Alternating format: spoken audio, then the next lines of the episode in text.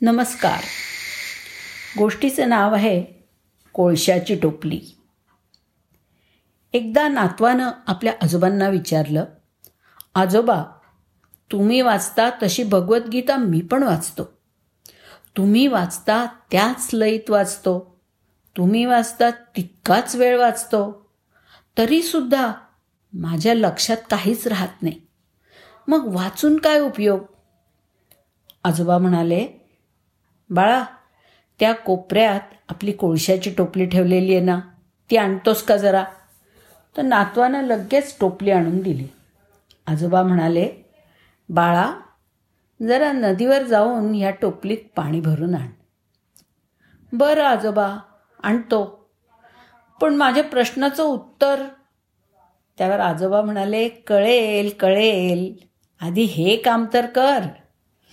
मग टोपली घेऊन नातू नदीवर गेला. नदीच्या प्रवाहात टोपली बुडवली. टोपली पाण्याने भरली तशी तो ती घेऊन निघाला. आजोबांना टोपली दिली. आजोबांनी विचारलं टोपली आणलीस पण पाणी कुठं आहे?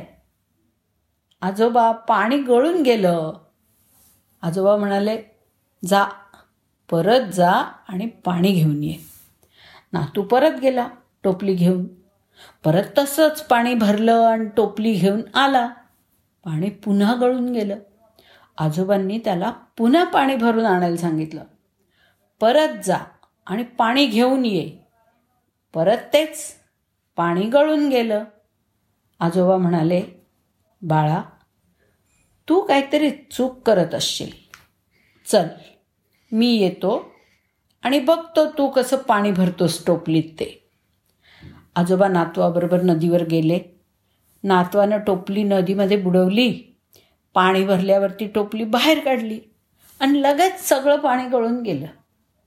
आजोबा म्हणाले बाळा टोपलीत वारंवार पाणी भरतोयस आणि ते गळून जात आहे पण हे करताना तुझ्या हे लक्षात आलं का? की आपली कोळशाची काळी कुट्ट झालेली टोपली आता किती स्वच्छ झाली आहे अगदी नव्यासारखी.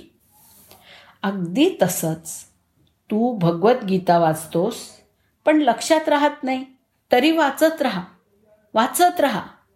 हे तर तुझं स्वच्छ होणं सुरू आहे. आधीची सगळी दुष्कृत्य चुका नष्ट होणं सुरू आहे. एक दिवस तू सुद्धा या टोपलीसारखा स्वच्छ होशील आणि मग भगवद्गीता तुझ्या आचरणात येईल. नामस्मरण करत राहा. देव आपोआप भेटेल. धन्यवाद.